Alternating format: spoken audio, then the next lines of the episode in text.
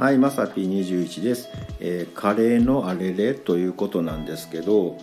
あのね、あの前回の配信でね、僕があの、まあ、夏野菜を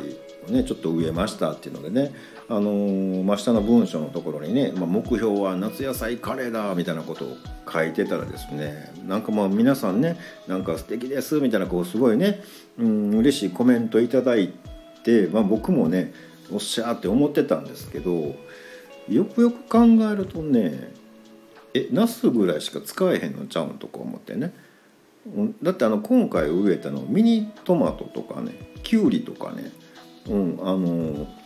あとししとうと鷹の爪が追加されたんですけどえ全部カレーに入れちゃう感じ？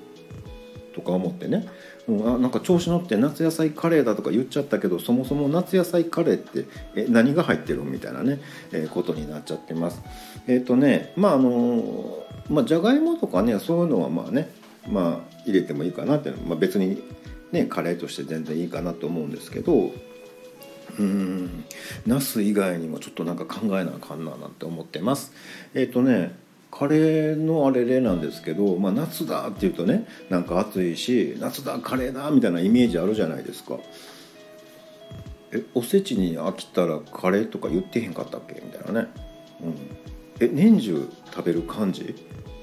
えキレンジャー多分これ分かる人結構な年やね。はい、ということで本日は以上となります。えー、また下に並んでるボタン等を押していただけますとこちらからもお伺いできるかと思います。ではではまさぴ21でした。